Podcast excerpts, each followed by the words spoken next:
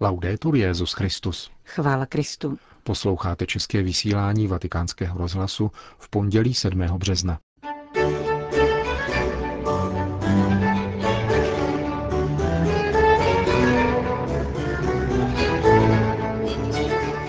Papež František spolu se svými spolupracovníky z římské kurie koná v Ariči nedaleko Říma postní duchovní obnovu.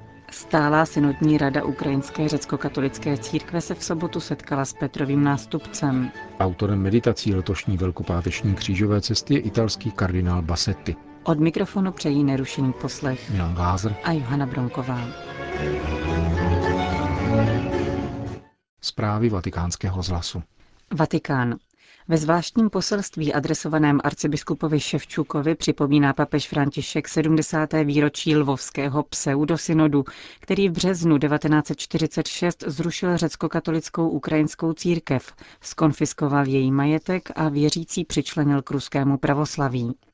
Petrův nástupce připomíná, že k těmto smutným událostem došlo v důsledku ideologického a politického kontextu a ideí namířených proti existenci této církve. Pastýřům a věřícím pak přinesli mnoho desetiletí utrpení. Skláníme se s hlubokou vděčností před těmi, kdo za cenu útrap a dokonce i mučednictví dosvědčovali po tento čas víru, prožívanou v oddanosti své církvy a v nenalomené jednotě s Petrovým nástupcem. Zároveň hledíme k Pánu Ježíši Kristu očima osvícenýma stejnou vírou a veškerou naději vkládáme v něho a nikoli v lidskou spravedlnost. On je pravým zdrojem naší důvěry v přítomnost a budoucnost, píše papež František a dodává, že evangelium má být hlásáno také skrze utrpení či nesnáze. Papež vyjadřuje hlubokou vděčnost za věrnost ukrajinských řeckokatolíků a povzbuzuje je, aby se stali neúnavnými svědky naděje, která osvěcuje lidskou existenci. Znovu chci vyjádřit také svou solidaritu pastýřům a věřícím v tom, co činí v této obtížné době, poznamenané válečnými strastmi, aby ulehčili utrpení obyvatelstva a hledali cesty míru pro drahou ukrajinskou zemi. Čteme ve Františkově poselství kijevsko-halickému řecko-katolickému arcibiskupovi. Zveřejnění tohoto poselství předcházela v sobotu audience ukrajinské řecko-katolické delegace u papeže. Přišli jsme potvrdit naše společenství s papežem a požádat o pomoc pro trpící ukrajinský lid, řekl po audienci arcibiskup Ševčuk a dodal, že papež je vyslechl. Nejvyšší představitel ukrajinských řecko-katolíků během audience zdůraznil, že lidé jeho země potřebují slyšet papežův hlas jako morální autoritu, která mluví pravdu. Členové stáleho synodu Ukrajinské řecko-katolické církve při hodinovém setkání odsoudili ruskou invazi i hybridní válku s Ukrajinou a denuncovali porušování lidských práv. Informovali papeže o tragických důsledcích konfliktu, který zasáhl 5 milionů lidí, stál život nejméně 10 tisíc vojáků i civilistů a donutil 2 miliony lidí opustit domovy. Arcibiskup Ševčuk žádal svatého otce o podporu pro trpící lid a jak po audienci uvedl František přislíbil, že bude reagovat. Dost bylo utrpení, bylo možné mu předejít, je možné ho zastavit. Kéž se rok milosedenství stane skutečností také pro ukrajinský národ, apeloval arcibiskup Ševčuk. Vatikán. V neděli večer začala postní duchovní obnova římské kurie, která potrvá do pátečního dopoledne a které se účastní také papež František. Již po čtvrté se koná v exercičním domě božského mistra, který jižně od Říma v obci Ariča nad Albánským jezerem spravuje kongregace Paulínů. Meditace na téma obnažené otázky Evangelia vede rodák ze severoitalského Furlánska a člen řádu služebníků Marijinných otec Hermes Ronky. Ježíš vychovává k víře spíše prostřednictvím otázek než užitím asertivních slov, pokračoval otec Ronky. Evangelia obsahují více než 220 pánových otázek. Dotazování je typem nenásilné komunikace, která druhého nechce umlčet, níbrž zamýšlí s ním navázat dialog a zaujmout ho, přičemž mu zároveň ponechává svobodu. Ježíš je stělesněním otázky, protože jeho život a smrt se nás dotazují na konečný smysl věcí. Ptají se nás na to, co činí život šťastným. A odpovědí je stále Ježíš. Pán se nás dotazuje na naši nejsilnější touhu, vysvětloval italský servita. Nevyžaduje především oběti a odříkání. Nechce, abychom se obětovali na oltář povinností a námahy, nýbrž abychom vstoupili do svého srdce a pochopili, co si nejvíce přejeme a kvůli čemu jsme šťastní. Zaujetí pro Boha se rodí z objevu Kristovy krásy. Bůh nás nepřitahuje, protože je mocný, věčný či dokonalý. Nýbrž láká nás Kristovou tváří a jeho příběhem pravé svobody a lásky. Víra tedy spočívá v hledání Boha, který vnáší do srdce štěstí a jehož jménem je radost, svoboda a plnost. Naší úlohou je pak hlásat Boha, který je krásný, zajímavý, žádoucí. Možná jsme Boží tvář ochudili svým šťáráním v ubohostech, minulosti a hříchu, uvažoval otec Ronky. Možná jsme zvěstovali Boha hodného úcty a klanění, avšak nikoli Boha, který strhuje a plete se nám do života, směje se a hraje si se svými dětmi. Bůh tak v našich kostelech umírá nudou a je na čase navrátit mu jasnou tvář toho, kdo je předmětem naší touhy, potěšení a zalíbení. Pouze takto budeme mít u pramenů světla a st- pouze takto budeme pít u pramenů světla a staneme na pokraji věčnosti.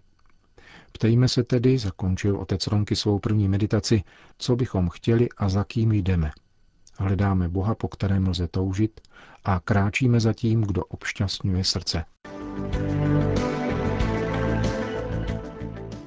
Druhý den duchovní obnovy římské kurie zahájilo postní rozjímání nad otázkou, kterou Ježíš klade učedníkům, když se s nimi plaví přes Genezarecké jezero a utěší bouři. Proč se bojíte? Pořád ještě nemáte víru? Strach a víra, prohlásil exercitátor otec Ronky, jsou dva protivníci, kteří v lidském srdci věčně disputují. Boží slovo však, a to od samého počátku až do konce Bible, utěšuje, povzbuzuje a do nekonečna opakuje, neboj se. Strach nicméně často nespočívá v nedostatku odvahy, nýbrž v chybějící důvěře. Bojíme se Boha, protože jsme si o něm vytvořili špatnou představu, jako Adam a Eva, kteří nevěří v Boha dárce. Věří v Boha, který okrádá o svobodu, aniž by poskytoval možnosti. V Boha, kterému více záleží na zákonu než na radosti jeho dětí. Boha soudce, před kterým je třeba prchnout a nikoli mu jít vstříc. Zkrátka v Boha, kterému nelze důvěřovat. První ze všech hříchů je hřešit proti víře. Největší strach plyne z milné představy o Bohu. Adamovo srdce ochromené strachem povstává z tváře obávaného Boha. Obojí Ježíš naplňuje světlem, sluncem. Strach před bouří přichází, když se cítíme opuštěni a když se nám zdá, že Bůh spí, zatímco bychom požadovali jeho okamžitý zásah. Avšak Bůh jedná a stojí po našem boku. Bůh nejedná za nás, nevýjímá nás z bouře, ale podporuje nás za jejího zuření. Čerpám tu velkou pomoc z jedné Bonhoefferovy věty, Bůh nezachraňuje z utrpení, níbrž v utrpení.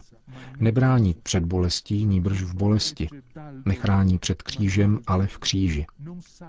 Bůh nepřináší řešení našich problémů, níbrž sám sebe, aby se nám celé daroval – Možná jsme si mysleli, že evangelium vyřeší problémy světa, či při nejmenším poklesne násilí a dějné krize.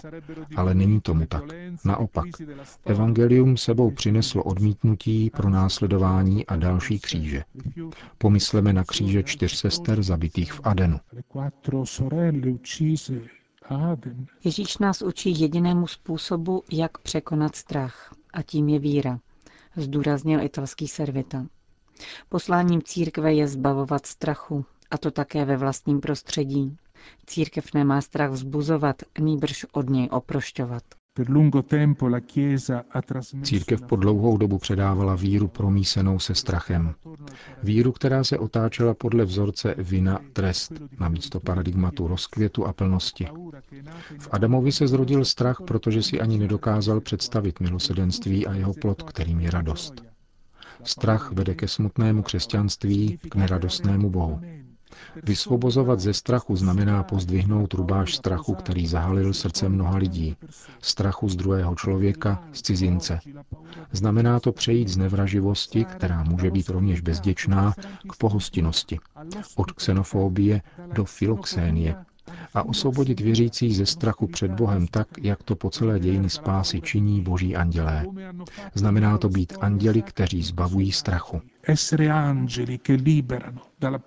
Zakončil otec Ernesto Ronky dnešní rozjímání duchovní obnově římské kurie. Polsko. Mezi účastníky příštích světových dní mládeže, které na přelomu července a srpna hostí polský Krakov, bude také pět mladých lidí z pásma Gazy.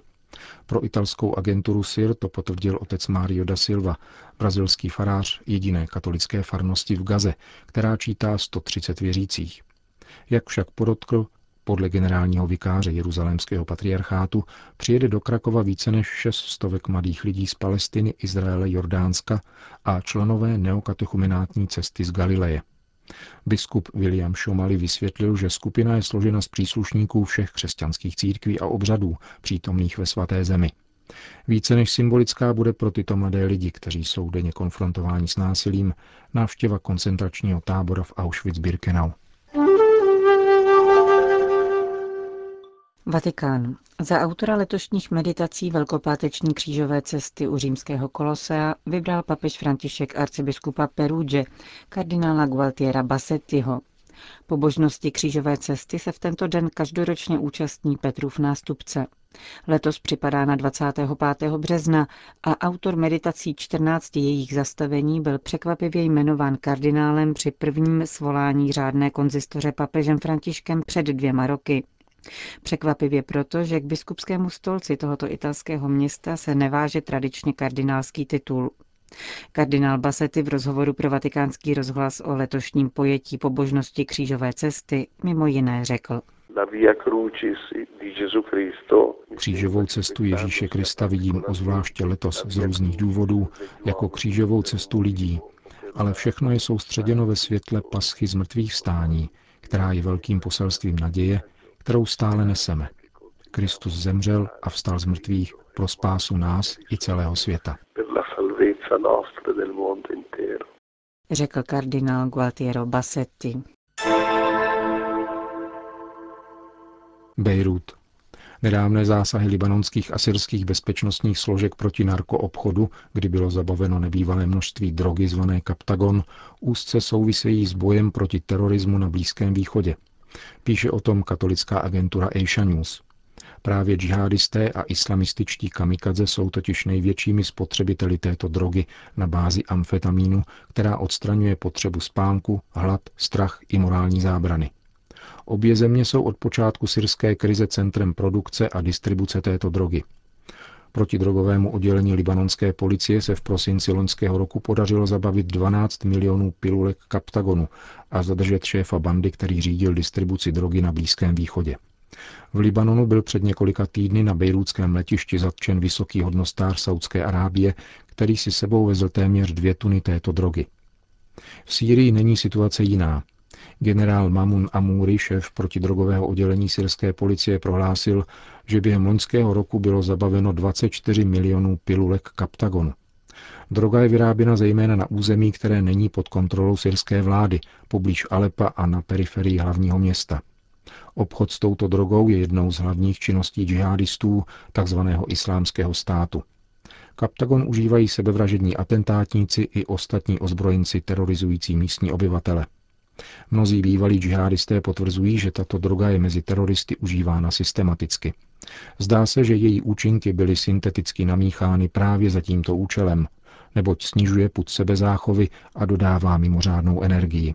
Mezi hlavní konzumenty této drogy však patří také běžní obyvatele arabských zemí, zvláště Saudské Arábie, kde bývá používána jako prostředek na povzbuzení sexuální aktivity.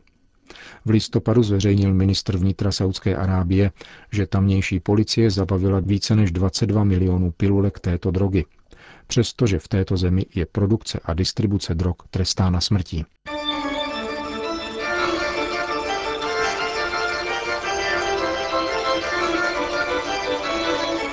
Končíme české vysílání vatikánského rozhlasu. Chvála Kristu. Laudetur Jezus Christus.